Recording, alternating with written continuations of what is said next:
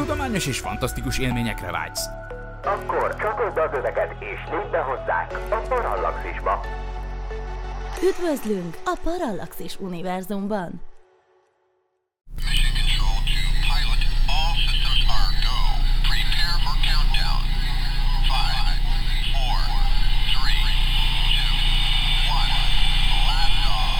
Benne a tilos rádió, és benne a szokolébresztő.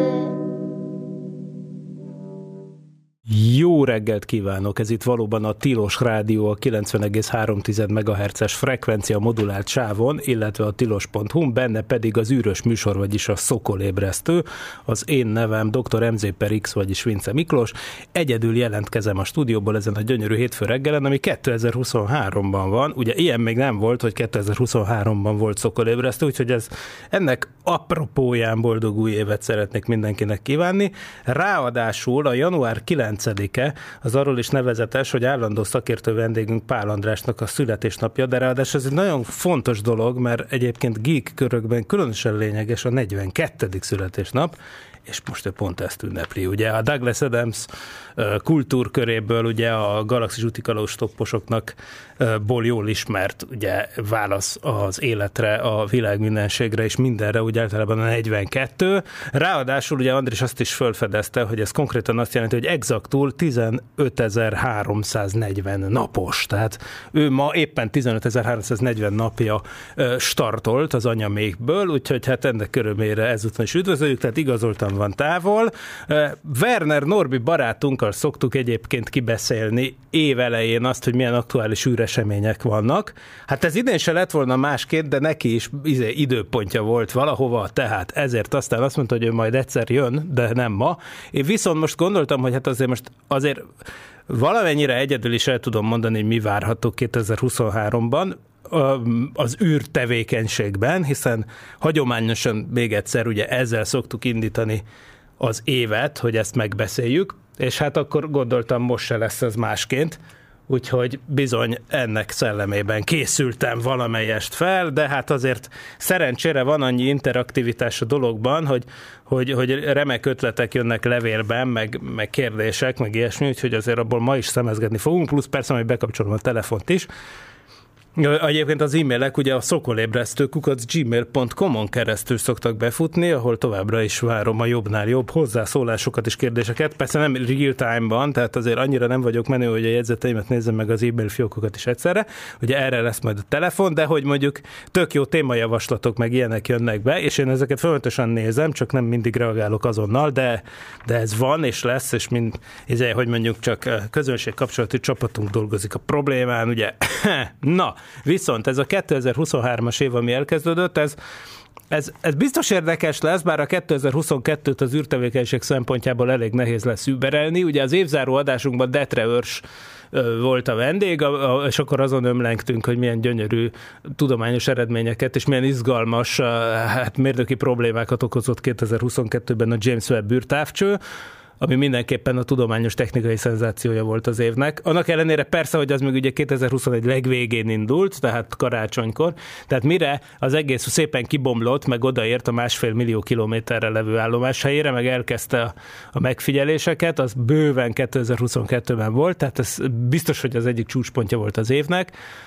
Azt mondta egyébként a, a NASA vezetője, a, a Bill Nelson, a NASA, hogy hívják ezt, hát adminisztrátor, de ez nem mondjuk igazgatónak talán, hát biztos, nem mondjuk igazgatónak. Tehát a NASA igazgatója mondta, hogy hát később úgy fogunk a 2022-re visszagondolni valószínűleg, mint hát a, az űrkutatás, az űrtevékenységnek az arany évére, a Golden Age, vagy aranykor, aranykorára, Golden Age of Space Exploration, tehát azt mondta, hogy de, de hát végül is tulajdonképpen ebben nincs is annyi túlzás, mert hát végül is tényleg azért az év végére elég jól összeszedte magát ez az év, annak ellenére, hogy persze borzasztó dolgok történtek, ami, ami hát a világpolitikában mindenképpen, de hát az ugye például az orosz-ukrán konfliktus mondanunk sem kell, hogy, hogy hát igencsak rányomta a bélyeg bélyegét erre a, a dologra az űrkutatás területén is.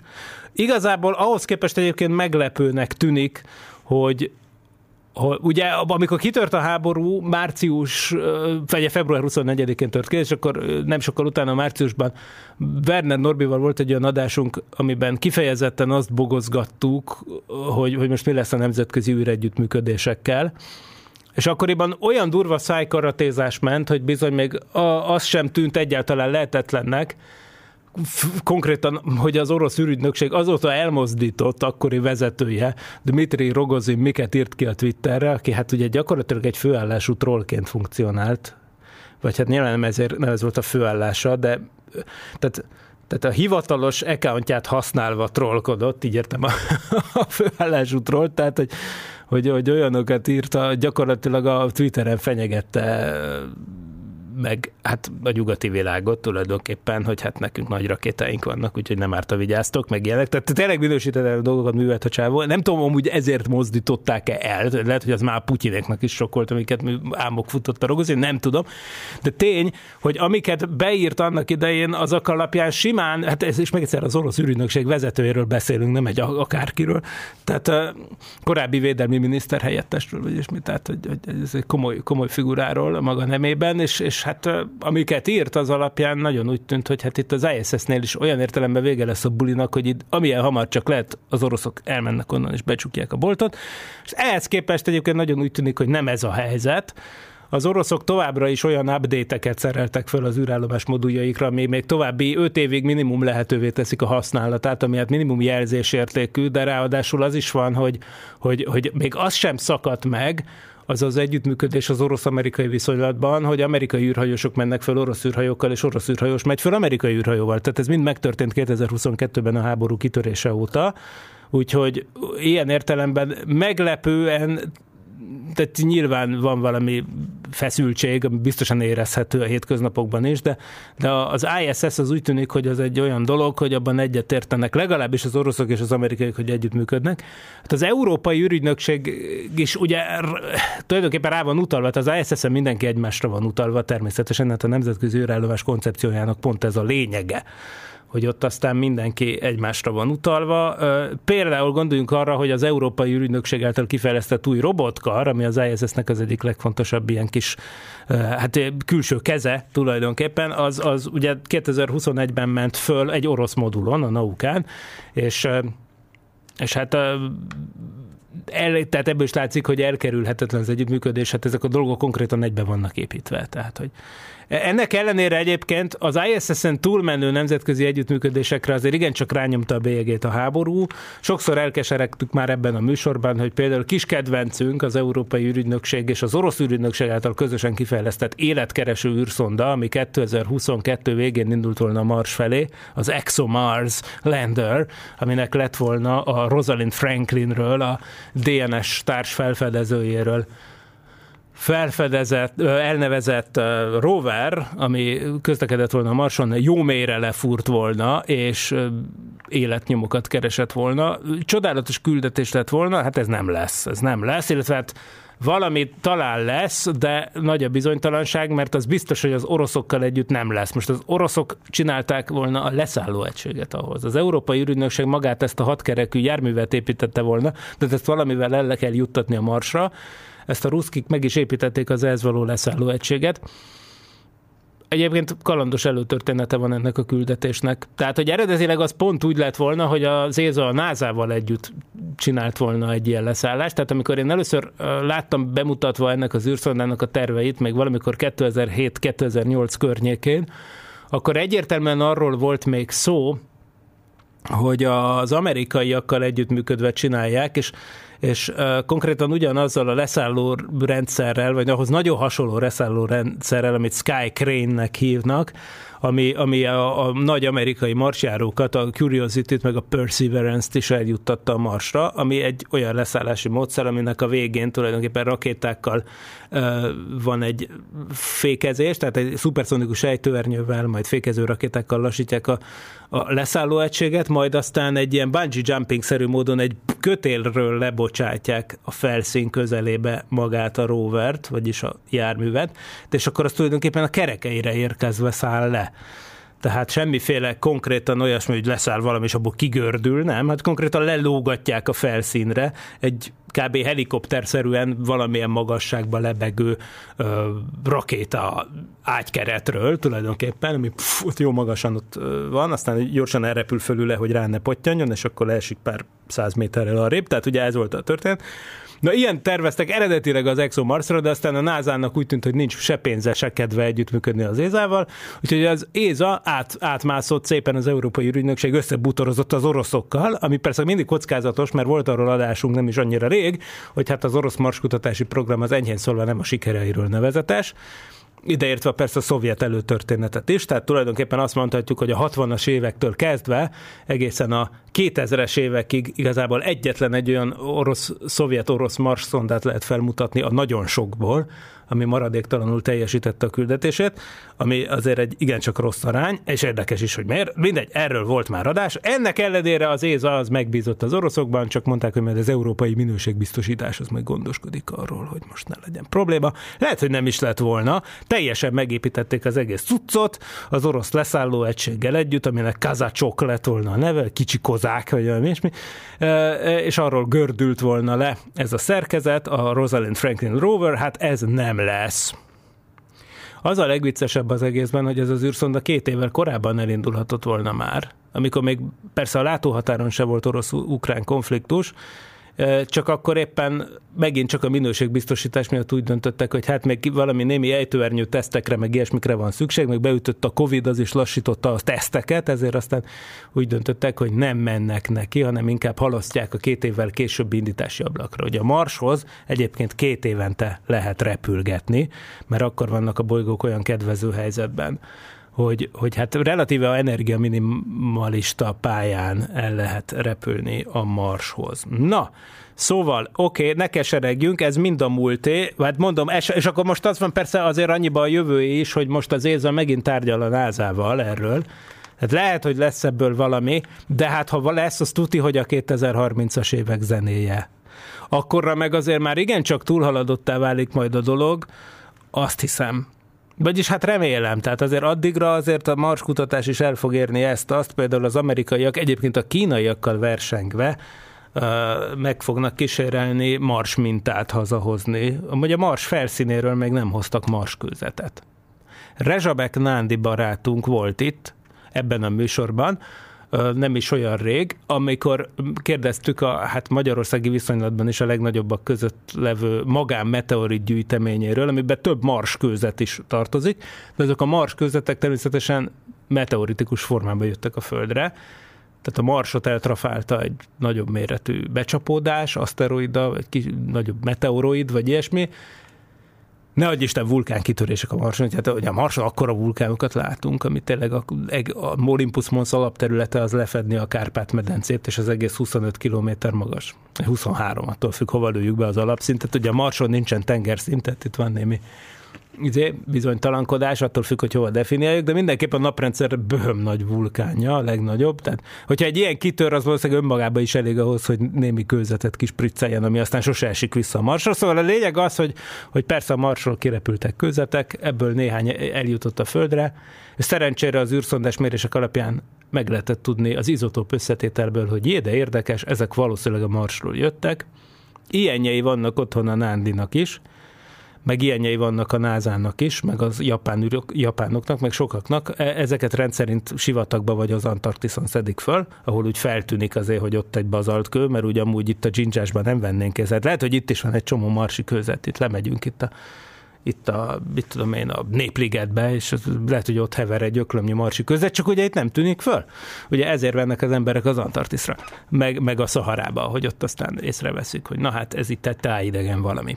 Na, oké, okay. tehát a lényeg az, hogy ilyen módon vannak közöteink a naprendszer legrandomabb helyeiről, például a Marsról, viszont hát azért az lenne az igazi, hogyha egy űrszonda elmenne Marsra, és hozna haza kőzetet. Na, hát az a nagy terv. És lehet, hogy a 2030-es években ez meg fog történni. Mindenképpen ez a terv, a NASA ezt tervezi, és egyébként a Perseverance, a mostan a Marson mászkáló jármű, annak kifejezetten az az egyik legfontosabb feladata, hogy ilyen mintákat gyűjtsön, és eltegye szépen magának, illetve tartalék mintákat útközben leszórnak az út mellé. Amúgy ezt nem annyira értem. Tehát ezt valaki egyszer elmagyarázhatná nekem, hogy mostanában volt egy olyan hír, hogy a Perseverance nevű nagy amerikai hatkerekű marsjáró az azt csinálja, hogy útközben ugye gyűjtöget mintákat, azzal a célral, hogy azt majd visszahozzák a földre, ezt értjük is, el is teszi saját magába, ezt, ezt is értem, de, de az, egy, az a szöveg, hogy, hogy tartalék mintákat, amiket ilyen hengerekbe begyűjt, azt útközben leszórja, és megy tovább.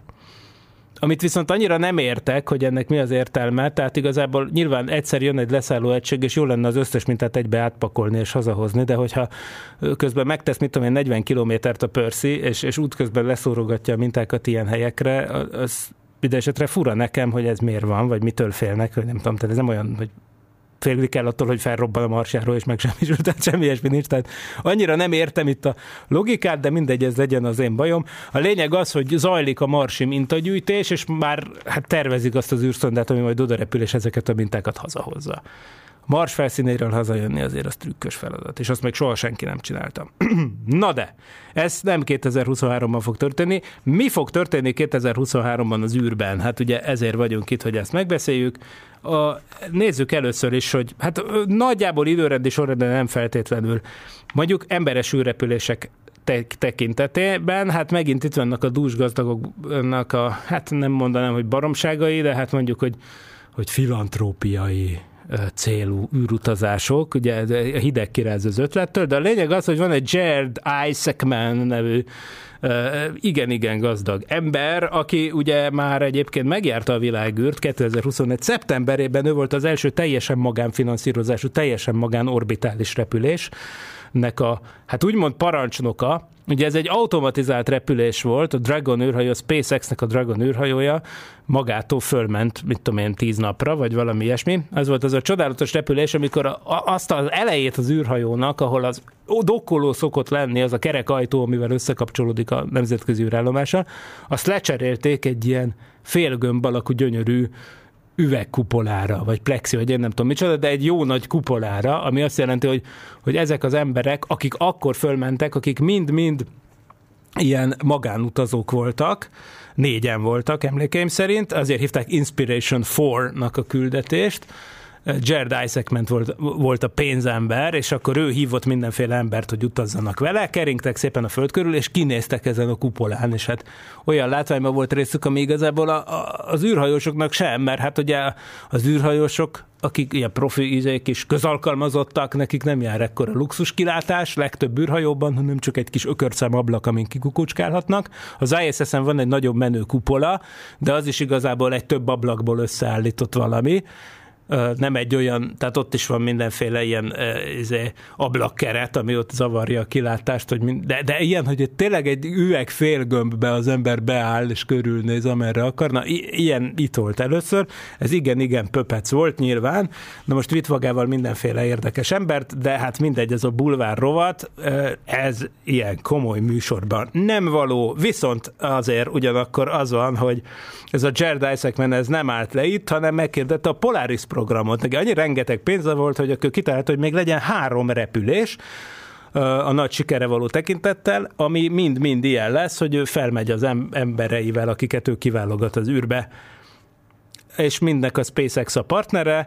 Na most ugye egyébként érdekes, hogy múltkor emlegettük, de ez a fikázzuk, fikázzuk a Jet Isaacman, de hát semmi okunk nincs erre valójában, mert például amikor a Detre őrsel beszélgettünk múltkor, akkor fölmerült az, hogy a Hubble űrtávcsövet meg kéne emelni, mert hogy hát itt izé, tök jól működik ez a kis távcső, de hát, hát az a baj, ugye 32 éve fönn van az űrben, és szépen fékeződik a légkörbe. Hát amíg volt Space Shuttle, addig meg, meg megemelgették a pályát, oda mentek, megemelték a pályát, de hát azért lenne, lenne pottyanjon szegényke, ha már még működik, akkor hozzuk ki belőle a legtöbbet. Na de mivel emeli meg az ember az ISS, vagy a, a Hubble-nek a pályáját, hát oda kéne menni egy űrhajóval, ráklattyanni és megtolni. Ez az, amire amúgy a nasa nincs se pénze, se hardvere ebben a pillanatban. Viszont a SpaceX féle Dragonnal ezt elvileg meg lehetne csinálni, De hát a NASA nem akar ezért fizetni. Viszont ugye ez a Jet Dissectment, tehát a Polaris program keretében ajánlották fel, hogy oké, okay, lehet, hogy az egyik ilyen küldetéssel, amit ő kifizetett, tehát ő megvett három repülést már előre a SpaceX-től, akkor majd jól megemelik a Hubble-t csak filantrópia, ugye? Hát ez tök jó, szép dolog. Na, oké, okay, remek. De ez mondjuk ennek volna értelme. Na, de szóval a lényeg, hogy az egyik ilyen küldetés az most lesz márciusban, amikor Jared Isaacman fölmegy az embereivel, és ő, ez lesz az első alkalom, amikor magán űrséta lesz. Tehát a Jared Isaacman egyébként nem tudom milyen űrruhában, valószínűleg NASA fél, NASA-tól kunyerált űrséta ruhában, mert a SpaceX amúgy még nem fejlesztett ki saját űrséta ruhát, de ez lesz az első alkalom, hogy egy ember űrsétát hajt végre, úgy, hogy, hogy, hogy ő egy magánember. Tehát űrturisták már sok mindent csináltak, ugye, mondanunk sem kell. Az ISS-t is rengetegszer meggyárták. Rögtön a magyar származású, sőt magyar, hát mondjuk, hogy magyar, a ifjabb Simonyi Károly, Charles Simonyi kétszer megjárta az ISS-t űrturistaként például. Most a Jared Isaac lesz a második olyan űrturista, aki dupláz, tehát ő most márciusban lesz egy olyan ember, aki pénzt fizetett az, hogy felmenjen földkörüli pályára, és most másodszor is fölmegy földkörüli pályára, és most űrsétát is tesz, hát ez csodálatos. Na majd egyébként lesz még uh, három másik repülés ebben a programban, de ez, ez lesz, ez a március, és még kettő másik repülés a Polaris programban. A harmadik már a tervek szerint nem is a SpaceX-nek a Dragon űrhajójával fog zajlani, hanem a nagy Starship-el, amiről még szót fogok ejteni, mert hát ugye az mégiscsak egy korszakalkotó fordulat lesz az űrtevékenységben, amikor az megvalósul, és hát bizony-bizony 2023-ban van esély arra, hogy látni fogjuk a Starship első földkörüli tesztrepülését. Az azért tényleg egy game changer lesz, ahogy mondani szokták, tehát az új át fogja írni az emberes űrtevékenységnek a, a, hát a mindent, a szabályrendszerét, a viszonyrendszerét, mindent. Na, de hát meg hisszük, ha látjuk, ugye? Ár, márciusban vár, az biztos, hogy lesz ez a Polaris Dawn, a Polaris hajnal nevű repülés, a Polaris program első repülése. Nagyon jó, magánűrséta. Na, de ott van április, hát azért legyen tudomány is. Szerencsére az Európai űrügynökség gondoskodik a tudományról, egy fantasztikus küldetés, a juice, a juice, tehát a juice, ami azt jelenti, hogy, egy, hogy lé, mert mind, hogy narancs lé, ugye orange juice, vagy egy ilyesmi, vagy kakaó, hát ugye nem úgy, hogy kakaó, mert kakaó az nem juice, hanem amikor azt mondjuk, hogy van benne kakaó, vagy agy, agy, agygázt, vagy, vagy agy kakaót, vagy, ugye, akkor az ugye angolul a juice-t használják, vagy az, tehát van benne, van benne kakaó. Na, szóval a lényeg az, hogy a juice, az természetesen, a juice, az valójában, hogy megszokhattuk ebben a műfajban, természetesen egy backronym, vagyis egy ráerőltetett betű szó, Ebben az esetben nem is annyira kretén a ráerőltetés, ez ugyanis a Jupiter Icy Moons Explorer, vagyis a Jupiter jeges holdjainak feltárására irányuló küldetés, ami, amit az Európai Ügynökség űrügynökség fog indítani, valamikor április 14-e és 30-a körüli indítási ablakban. Ez egy 5 tonnás űrszonda, de az 5 tonnából egyébként 3 tonna üzemanyag, és így is 8 év lesz az, hogy odaérjen a Jupiterhez mindenféle bonyolult hintamanőverek árán, például a Földhöz is vissza fog lendülni, egyébként 2024. augusztusában puty visszalendül a Földhöz, hogy nyerjen még egy kis lendületet, úgymond, hogy, hogy aztán úgy módosítsa a pályáját, hogy aztán pályára tudjon állni a Jupiter körül, 8 év után, 2030-as évekbe ér oda, tehát, és ez azt jelenti, hogy, hogy ahogy a neve is mutatja, az ő célja nem magának a Jupiternek, hanem a Jupiter jeges holdjainak a feltárása, Ugye a Jupiternek van a négy kis távcsővel is jól látható Galilei féle holdja, amiket maga Galilei látott meg először. Az Io, Európa, Ganymedes és Callisto, az Io az nem jeges, hanem vulkanikus, és az Io közelében nem is jó repülni, mert brutális mágneses tere van, meg ilyesmi, tehát az Io az egy nagyon érdekes hold, az egyetlen hely a Földön kívül, ahol tudjuk biztosan, hogy van aktív vulkanizmus, mert Vénuszon is előfordulhat, de az Io-ról konkrétan annyira tudjuk, hogy már a Voyagerek óta rendszerint lehet látni konkrét vulkánkitöréseket. Tehát az IO az egy nagyon-nagyon izgalmas hely, de most ez az űrszonda ezt elkerüli. Cserébe ott van a három másik hold, amelyek, amelyek jegesek, vagy hát fagyott felszínük van, ami alatt valamiféle folyadék van. Az Európa esetében ugye például tudni véljük, hogy ez egy 100 km vastag óceán, és mivel, hogy ugye ez egy érdekes kérdés, hogy miért lehet olyan messze a naptól folyékony víz egy jégkérek felszín alatt, Ugye ez izgi, mert hát ugye a felszín jeges, tehát miért nem fagyott be az aljáig, amikor tényleg ugye a Jupiter azért nagyon messze van ám a naptól, tehát ott azért nem, nem elég a napsugárzás önmagában ahhoz, hogy olvadt állapotban tartsa a vizet, egy légkör nélküli égitesten, mint, a, mint az Európa, hogy a, vagy, vagy akár a Callisto, vagy a Ganymedes. Na, szóval a kérdés az, hogy, hogy akkor hogy van ez, és persze úgy van ez, hogy ugyanaz a hatás felelős ezért, mint az Io vulkanizmusáért, ami nem más, mint a Jupiternek az árapály hatása, ami az árapály fűtés nevű valamit eredményezi. Tehát ezek a bolygók keringenek a böhöm nagy Jupiter körül, és persze ahogy egyébként a Föld esetében is az árapály az mozgatja a vizet, és egyéb, a, ugyanígy most képzeljük el azt, hogy, hogy fordított eset van, tehát most nem az van, hogy a oké, okay, hogy körülöttünk kering a hold, mozgatja a mi vizeinket. Na most persze a Jupiter körül kering az Európa például. Az Európa belsejét is tulajdonképpen folyamatosan torzítgatja ilyen módon az árapály hatása a Benga nagy Jupiternek, és egyébként a rezonanciában kerülő, keringő többi holdnak. És emiatt aztán az a helyzet, hogy ilyen értelemben gyakorlatilag hőt pumpál a belsejébe a torzítgatás, ezek folyamatos mechanikai feszültség, amit az árapály hatás pumpál a belsejébe a torzítgatás, ezek folyamatos mechanikai feszültség, amit az árapály hatás kivált a hold belsejében, ami nem hagyja megolvadni, tehát konkrétan ezért van folyékony uh, köpenye az iónak, uh, vagyis magmája pontosabban, ami miatt kitörések lehetnek annak ellenére, hogy ez egy pici égítás, tehát ilyen értelemben ki kellett volna már hűlnie, mint a mi holdunknak, de a Jupiter árapályhatás ezt nem hagyja, és ugyanez a hatás az, ami folyékony állapotban tartja a 100 kilométer vastag óceánt az Európán, ami egyébként azt jelenti, hogy ha összeszámoljuk, hogy oké, okay, hogy az Európa az pici, picike égítest, olyan akkora, mint a mi holdunk nagyjából, de a lényeg az, hogy 100 km vastag az óceánja. Így aztán összesség, míg a Földön mondjuk, mint tudom én, 5 km vastag az óceán úgy átlagosan, vagy valami hasonló, úgyhogy hiába vagyunk mi sokkal nagyobb bolygó, de összességében több a folyékony víz az Európán, mint a Földön, és persze ilyenkor mindig fölmerül, hogy oké, okay, akkor ott a jégkéreg alatt, ahol vannak olyan gejzírszerű föláramlások, vagy ilyen, ilyen kürtők ott lent, ahol feláramlik a, a hold belsejéből a meleg anyag, akkor ott lehet, hogy ott lennének valami kemoszintetizáló élőlényeket. Persze nyilván nem lehet tudni, de ezt a küldetést is ezzel lehet eladni. Tehát ez oda fog repülni, keringeni fog a Jupiter körül, majd a legvégén a Ganymedes körül pályára pályára áll 2034 végén. És tehát ez áprilisban indul ez az űrszonda, az ÉZA indítja az utolsó Ariane 5 rakétával Francia Gájánából. Majd beszélünk az utoljáról az Ariane 6-ról, de a franciák nagy nemzeti büszkesége és az ÉZA igáslova az Ariane 5 rakéta, hogy a James Webb űrtávcső is azon utazott, Úgyhogy az ÉZA hozzájárulás, egyik legfőbb hozzájárulása a James Webb program az például az volt, hogy az Ariane 5 tetején mehetett föl. Most az utolsó elbúcsúzik ez a sokat látott fantasztikus hordozórakéta, és az utolsó startján ráteszik ezt a Juice-t.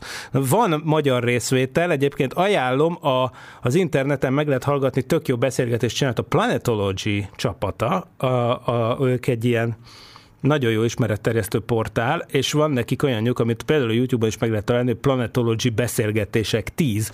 Néhány hete volt, és Frey Sándor volt a vendég, aki, aki e, ugye a Wignerből jön, e, a kutatóintézetben tudományos főmunkatárs, aki benne van a projektben, és beszélt ilyen módon a magyar részvételről is, mert persze itt is van magyar részvétel, többféle. Egyrészt ugye a miskolciak fejlesztenek, az Admatis Kft., ami ugye ismert mindenféle ilyen űrkemencés viszonylatból, de most a hőtani tervezésbe vettek részt, mondta a planetology beszélgetésekben Frey Sándor, de hát a Wigner kutatóközpont, a volt KFKI, RMKI is kivette a részét a fejlesztésből. Egyébként például ugye nem csak fedélzeti, hanem tesztműszerek fejlesztésében is, és akkor ide be tudnám csatornázni tanár nevű lelkes hallgatónknak az egyik kérdését, aki ugye megkapta karácsonyra Magyarország és a Világűr című könyvet, amit itt is ajánlottunk a műsorban, meg volt róla külön adás, meg minden, és akkor azt mondja, hogy, hogy van egy ilyen kérdése, ami tök jó, és egyébként a Juice-hoz is kapcsolódik, hogy a könyv sokszor említi, írja tanár, hogy magyar tudósok és mérnökök a földi ellenőrző berendezésekkel járulnak hozzá a programhoz. Ez mit jelent pontosan?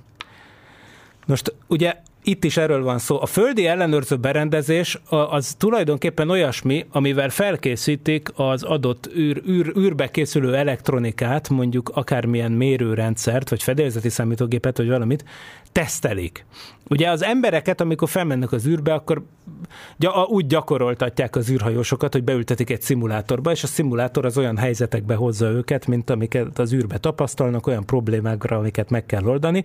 Na most hasonló módon tesztelni kell nem csak az embereket persze, hanem az űrbe induló nyomtatott áramköröket, meg mindenféle ilyen elektronikát, ami megy egy ilyen rendszerbe. A lényeg az, hogy, hogy az van, hogy hogy egy ilyen tesztelektronikát kb. úgy kell elképzelni, hogy van az űrbe készülő egység, annak vannak mindenféle elektronikai bemenetei, arra rádugnak kábeleket, és akkor ezt mindenféleképpen tesztelik, olyan jelkombinációkkal, jelerősségekkel, áramerősségekkel, helyzetekkel bombázzák ezt a rendszert, ami előfordulhat az űrutazás során, és megnézik, hogyan reagál. Tehát ez rendszerint egy ilyen elektromos tesztelési dolgot igényel. Most ez is persze piszkosul kell tudni a fizikát, mert, mert nyilván, ahogy a igazi űrhajósokat is valószerű helyzetekbe kell hozni a szimulátorba, meg, meg, meg kell nézni, hogy őre hogy reagálnak, akkor hogy reagál az űreszköz, meg minden. Ugyanígy tulajdonképpen az űrbeli körülményeket és az egész űreszközt le kell szoftveresen, hardveresen szimulálni valamennyire, és amikor teszteli az ember ezt a külön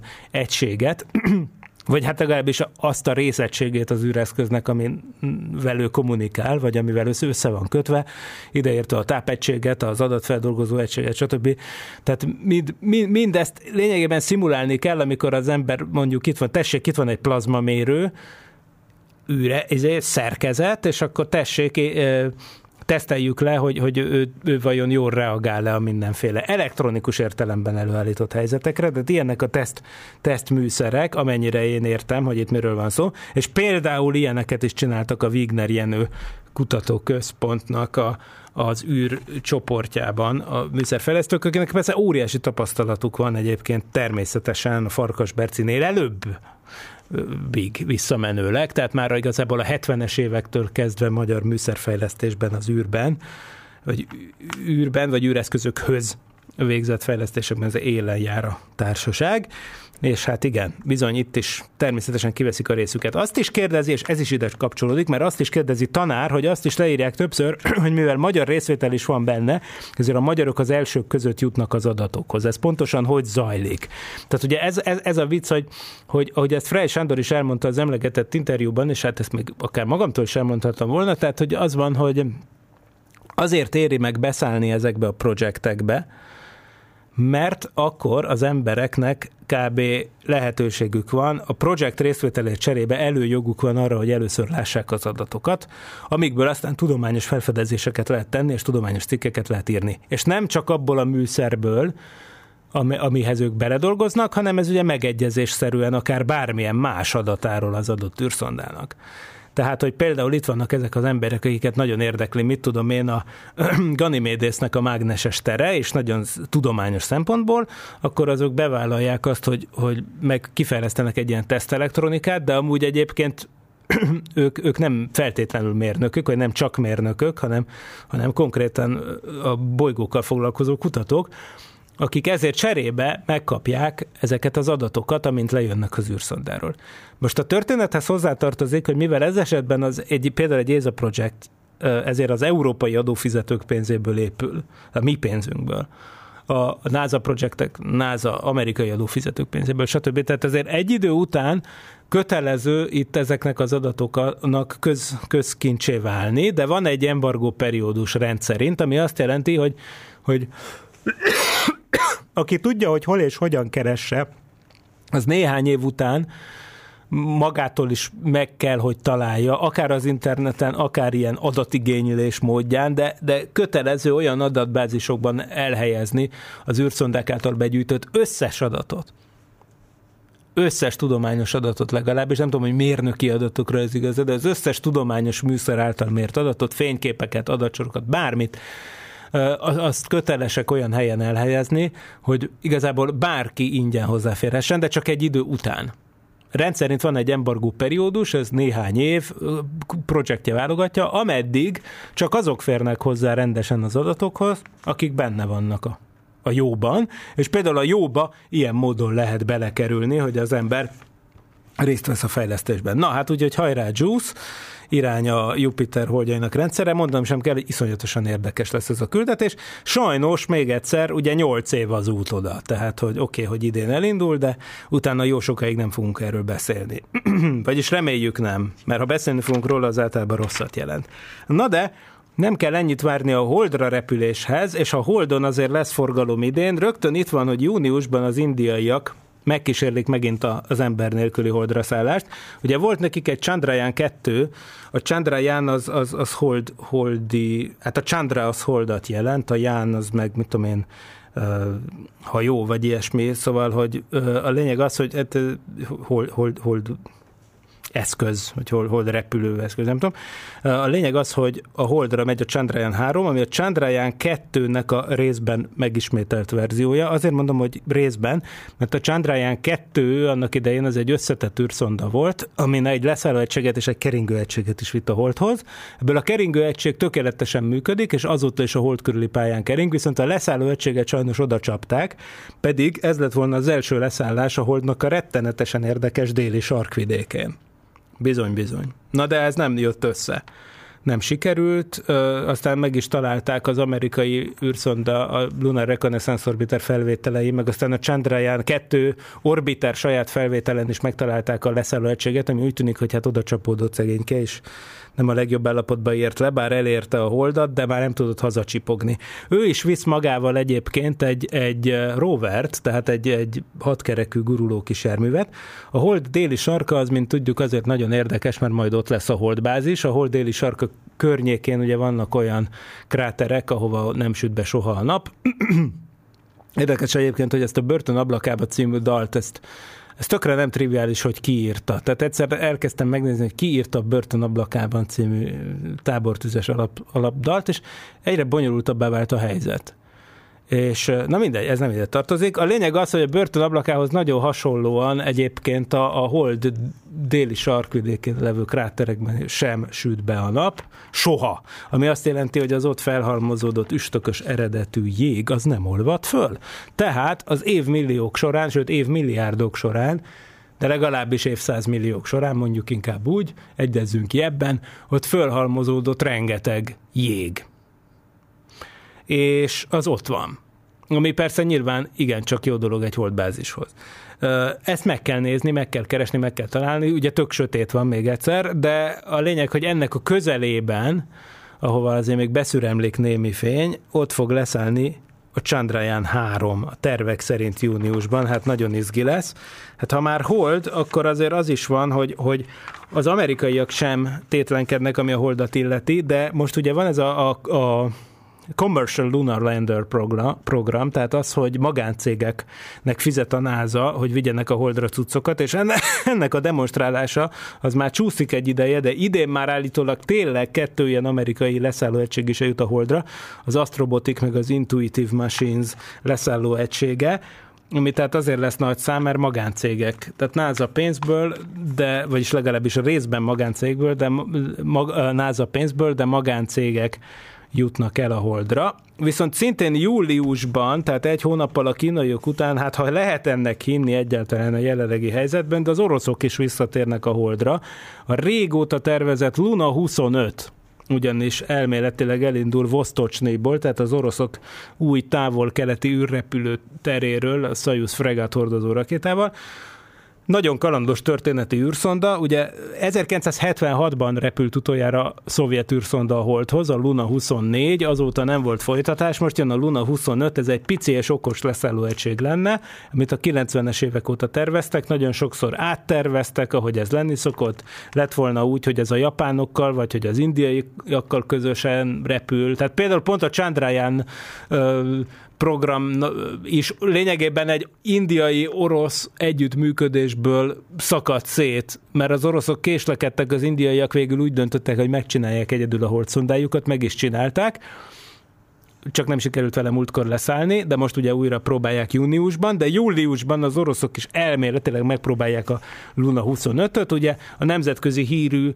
orosz űrkutató intézet, az IKI, az Institut Kosmicheskih Iszledoványi Moszkvában, ugye itt a fő vállalkozó ebben a projektben, Ebbe is benne lett volna az ÉZA, tehát az ÉZA is egy jó kis navigációs kamerát rászerelt volna, de hát ugye jött az ukrajnai balhé, vagyis hát nem bal, de ne ízeljük ezt a dolgot, tehát ez a brutális háború, ami zajlik a szomszédban, és ennek köszönhetően ez az együttműködés is megszűnt, úgyhogy Európai Ügynökség műszer nem lesz rajta, konkrétan azért egy svéd műszer rajta lesz, tehát ez egy külön utas dolog, de a lényeg az, hogy hát ez egy orosz, ez egy orosz szerkezet, ez leszáll majd a holdra szépen, és mindenfélét mér, lesz egy csodálatos robotkarja. Hát igen, reméljük sikerül.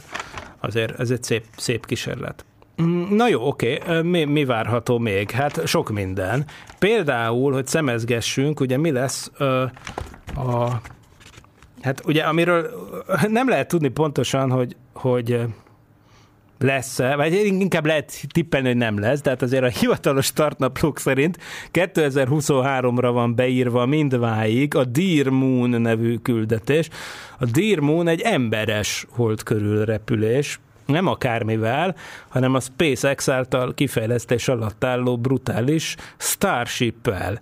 Most a Starship, ugye, amit egyébként a NASA is pénzeli a fejlesztését, hiszen az Artemis programba is a Hold Compot, azt a Starshipnek egy holdi változata fogja biztosítani az amerikai állami holdra szálláshoz. De itt van egy teljesen magánprojekt, aminek nem a Jared Isaacmanhez van köze, hanem a Yusaku Maezawa nevű japán milliárdoshoz, aki egyébként szintén megjárta már a világűrt, ő az oroszokhoz fizetett be egy körre az ISS-en, hogy megnézze, hogy milyen az űr, de tetszett neki, vérszemet kapott, és meghirdette a Dear Moon nevű projektet, ahol a, a, hát kedves hold, nem jó?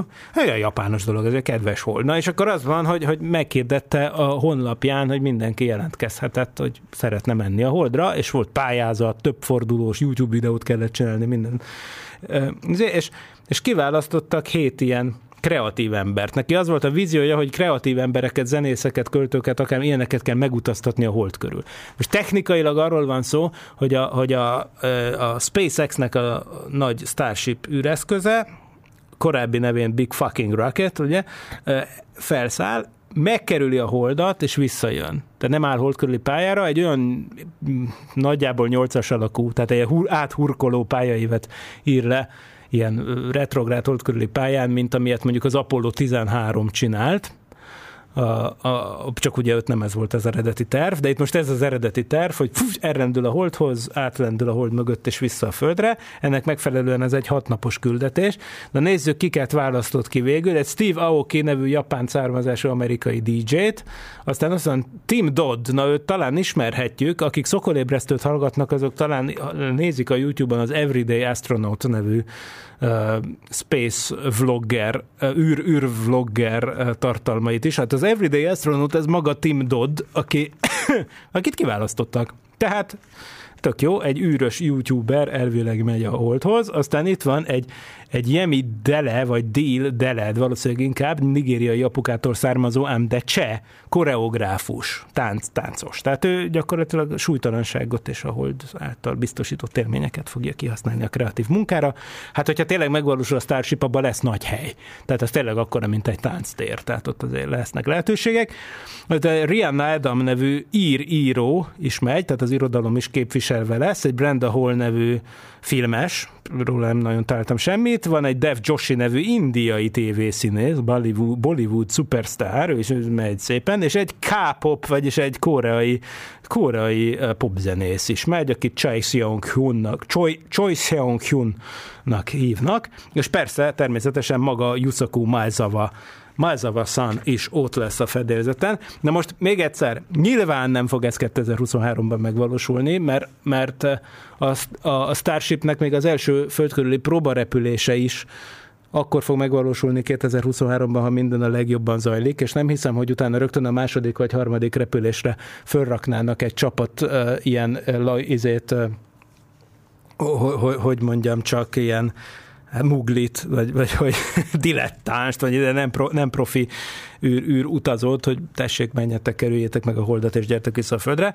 Bár hát Elon musk azért láttunk és hallottunk dolgokat. Na, bekapcsolom a telefonokat, mert itt közben eldumáltam az időt, és persze az a szokás, hogy 3 kor bekapcsolom, 215 37 73, de közben robogok tovább, hogy mi minden várható még idén. Tehát itt a negyedik negyed évben kipróbálja például az Európai űrügynökség az új rakétáját. Ezt mondtam, hogy az Ariane 5 az nyugdíjba megy, de az Ariane 6 az jön, ami hát egy kb. ugyanolyan tolóerejű, vagy ugyanolyan földkörüli pályára kb. ugyanannyit tud felvinni a nagyobb változata, 22 tonnát, ami kicsit több, mint amit az Ariane 5 tud szállítani, ez lesz az új igásló, Amúgy két változatban készül, az egyiknek kettő szilárd tajtóanyagú segédrakétája van, az az Ariane 6 2, és a másiknak négy, ez az Ariane 6 4 az utóbbi az, ami 22 tonnát tud földkörüli pályára vinni, ez egy ilyen, ez egy jó erős közepes teljesítmény, hát nyilván nem egy olyasmi, mint az SLS, vagy mint a Starship, de azért, azért egy ilyen komoly cucc.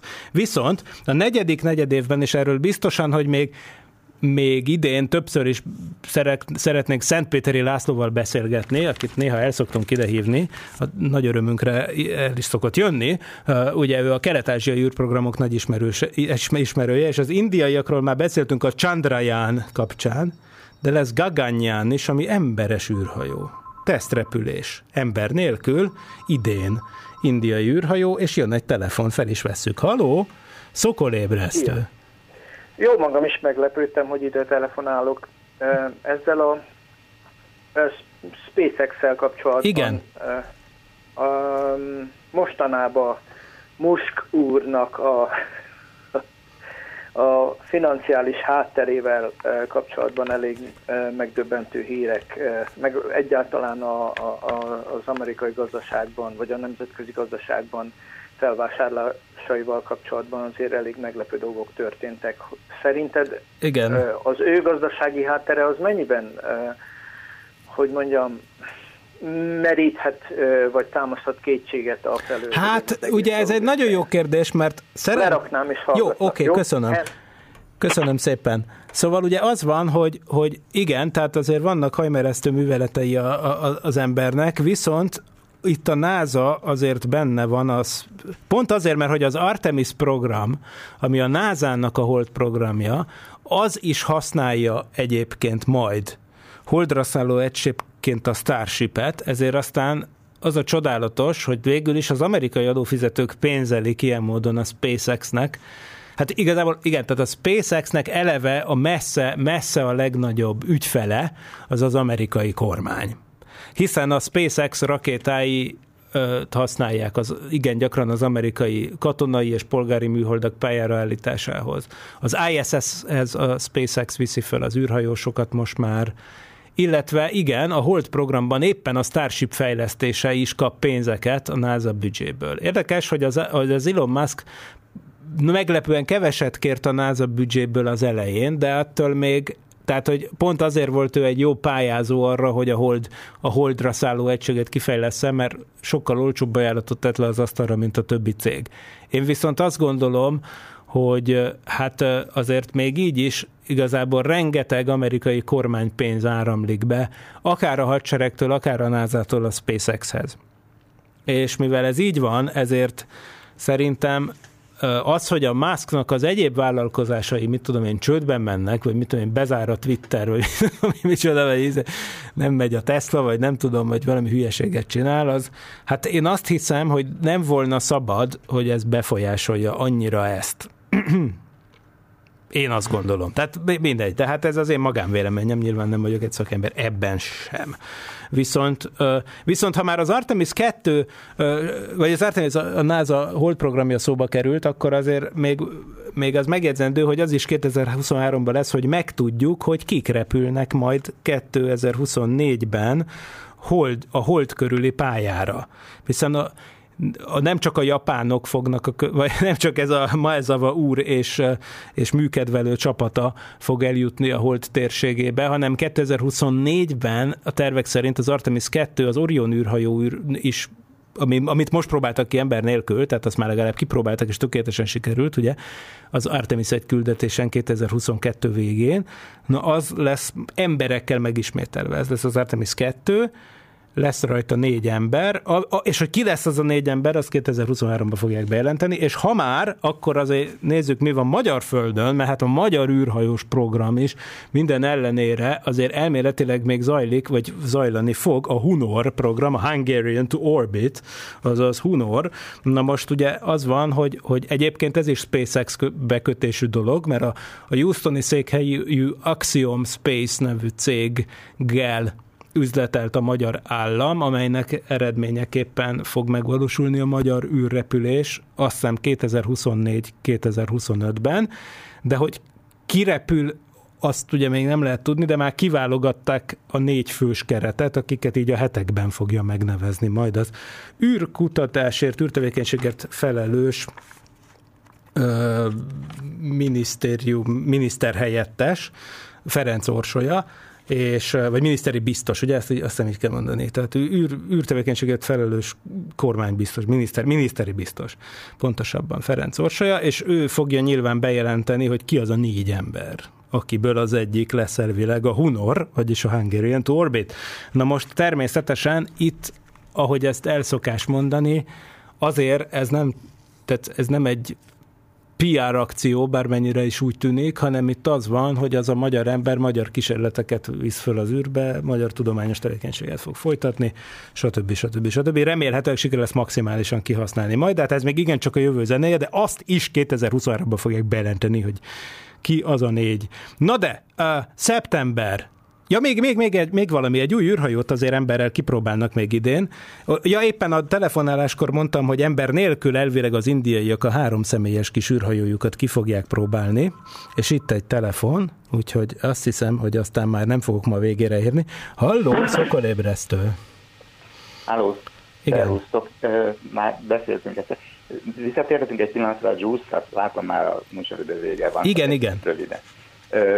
Úgy, úgy az volt a kicsengése a, a bejelentésnek, hogy a magyar fél is részt vesz, ugye a KSK Jeremi, Igen. de csak földi ellenőrzővel. Nem csak. Ez Ja, nem, jó. nem. Jó. Fedélzeti műszerekkel is. egészen Igen. konkrétan repülőfedélzeti műszer is van. Így van. Pontosabban a, a plazmamérő műszereknek a kiegészítő áramkör és ellátása, és ennek a tesztelője, ami a Földön marad. Ez annyira biztos, hogy én is részt vettem benne. Igen, nagyon jó, köszönjük szépen. De ha ez lett volna a kicsengés, akkor, akkor természetesen Jó, nem. viszont hát, ha valaki így gondolja. Igen, igen, igen. Ja, egyébként hogy a utolsó Ariane lesz a miénk, az, az nagyon biztató, csak egy Aha. kicsit ijesztő is, mert ha tényleg az utolsó és valami baj van vele, akkor, akkor elmaradhat az egész projekt. Ajaj. Volt már ilyen, mert a Rosettánál is, ha még emlékszünk, Aha. Évvel ezelőtt, volt egy hasonló dolog. Na hát igen.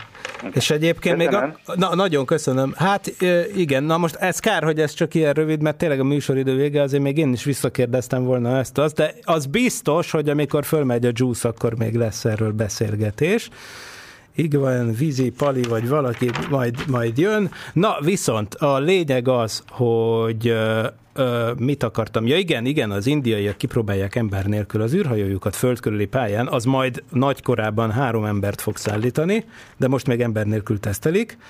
Ez már 2020-21-ben meg lett volna, csak jött a Covid meg a csúszás, ahogy ez lenni szokott. Na most viszont az európai helyet az amerikai Crew Transportation Program, tehát ugye mondtam, hogy a, a SpaceX viszi fel az embereket az ISS-re, amerikai részről. Na de nem csak a SpaceX kapott ilyen megbízást a NASA-tól, hanem a jó öreg Boeing is, aki csinált egy, egy hát tulajdonképpen egy update-elt Apollo űrhajót, amit elneveztek Starlinernek, ami, a, amit ki is próbáltak ember nélkül már kétszer, de az első kipróbálása 2019. decemberében az egy elég csúfos szoftverhiba miatt sajnos úgy járt, hogy, hogy bár hardveresen úgy tűnt, hogy minden oké okay az űrhajóval, de pont egy számítógépes hiba miatt nem tudtak összekapcsolódni az ISS-szel. Már pedig ez lett volna a feladat az ember nélkül tesztrepülésen. Ezért aztán meg kellett ismételni ezt a tesztrepülést, ami nagyon sok halasztásnak esett áldozatul, tehát amikor tavaly Amerikában voltunk nyáron, akkor arra bazíroztuk, hogy ennek a startját 2020, bocsánat, tavaly előtt, most már ezt kell mondanunk, 2021 nyarán megnézhetjük, de akkor felfedeztek a start helyen valami olyan üzemanyag szivárgási, vagy ilyen, ilyen korróziós problémát ott tulajdonképpen az űrhajó belsejében, ami egy brutális halasztást eredményezett, és végül csak 2022 májusában zajlott le a Boeing Starliner ismétlő küldetése, ember nélkül, amiben amiben már sikeresen összekapcsolódott az ISS-szel és visszajött, és ez kellett ahhoz, hogy végül zöld utat kapjon az első emberes repülés, ami viszont áprilisban most már elméletileg, ha minden oké, okay, tényleg meg fog történni. Egyébként a Boeing Starlinerrel kapcsolatban még azt szeretném elmondani, hogy, hogy hát az Atlas 5 rakéta viszi föl, de az Atlas 5 rakétát azt ki fogják vezetni a forgalomból, úgyhogy jó kérdés, hogy mi fogja ezt majd felvinni. Paradox módon az egyik rakéta, amivel kompatibilis, az pont a konkurens, a SpaceX-nek a Falcon 9-es rakétája, tehát lehet, hogy majd az lesz, hogy Boeing Starlinereket fogunk Falcon 9-eseken fölmenni látni. Meg vagy hát a Vulkán rakéta is kompatibilis, ami szintén a, a, az Atlas 5 és a kime, szintén kimenő Delta 4 helyett a United Launch Alliance-nek, vagy az amerikai nagy hordozó rakéta fejlesztő izéje, Kon, hogy hívják ezeket? Konzorciumának a, az új rakétája, ami elméletileg szintén 2023-ban valamikor az első negyed évben tehát nem is annyira soká fog elvileg debütálni. Hisszük, ha látjuk. Na még valamiről mindenképp szót szeretnék ejteni, de maradt egy percünk, úgyhogy ezt nagyon gyorsan fogom ledarálni. Igazából kettőt is szeretnék elmondani. De az egyik az, hogy amivel a, amit hát a műsor előképére is tettem rá, tehát akkor már igazából erről mondjunk valamit, hogy, hogy jön a fantasztikus Psyche, vagyis Psyché nevű űrszonda, ami a 16-os számú Psyché nevű kisbolygóhoz fog repülni. 2023. október 10-én startol, de csak 2029-ben ér oda, de ez egy olyan égitesthez repül a naprendszerben, amihez hasonlóhoz még soha nem repült űrszonda. Rezsabek Nándi elmondta nekünk, hogy a meteoritok között túlnyomó többségben vannak a vasmeteoritok, meteoritok, egyszerűen azért, mert az könnyű felfedezni a Földön, mert egy vasdarabot látunk az utcán, azt, azt jobban feltűnik, mint egy kődarabot, de valójában valójában a naprendszerben elég ritkák tulajdonképpen az olyan égitestek, amik vasból vannak. Most itt az a történet, hogy alig, ha nem, a psziché kisbolygó is egy korabeli bolygó kezdeménynek a, a vasmagja, ami aztán valami kozmikus kataklizma, ütközés vagy akármi bolygó kezdeménynek a, a vasmagja, ami aztán valami kozmikus kataklizma, ütközés vagy akármi során lerepült a többi részre a bolygó kezdeménynek, és ott maradt a vasmag. Na ez a Psziché nevű kis bolygó, ami egy óriási nagy gömb alakú vastömb valahol. Nagyon érdekes lesz, mert ilyen fajta nyilván nem alt, most majd bele lehet kötni, de hát, hogy mik a pontos szilikát összetételek, azt majd megtudjuk a Psziché űrszondától, ami Psyche, nyilván így mondják az amerikaiak, de a lényeg az, hogy ez október 10-én idén fog elindulni ehhez a soha nem látott típusú égitesthez, és ha már ilyesmi, akkor szintén egy, egy őszi esemény, hogy szeptember 24-én jön vissza a Bennu kisbolygóról vett minta. A 94. szokolébresztőben 2020. októberében megbeszéltük, hogy volt egy űrszonda, ami egy másik fajta kisbolygóból vett mintát, mégpedig egy olyanból, ami nem egy ilyen differenciálódott bolygó kezdemény vasmag, hanem pont egy olyan érintetlen ősanyag a naprendszernek, ami soha nem tömörült össze még bolygó kezdeményé sem. Tehát ilyen naprendszer ősanyag, maradék, anyag, tulajdonképpen a Bennu kisbolygó, ahonnan 2020 októberében mintát vett az Osiris Rex nevű űrszonda, és természetesen az a rossz hírem, hogy az Osiris Rex is természetesen egy e, az emberiség elleni büntet, de hogy az is egy betűszó, az Osiris Rex, igen. Tehát az Ori- Origin Spectral Interpretation Resource, Resource Identification Security and Regolith Explorer. Tehát ez, pff, na jó, oké, tehát ez konkrétan ezt büntetni kéne. A lényeg az, hogy Osiris Rex az egy betűszó, ez az űrszonda, jön visszafele, és a Juta, jutai sivatagba fogja a mintakabint lepottyantani, amelynek eredményeképpen 60 gramnyi anyagot kapunk, felbecsülhetetlen értékű naprendszerűs anyagot a Bennu kisbolygóról, leszáll kis ejtőernyővel a kis kabin, és a mormonok földjén ott a sivatagban összeszedik.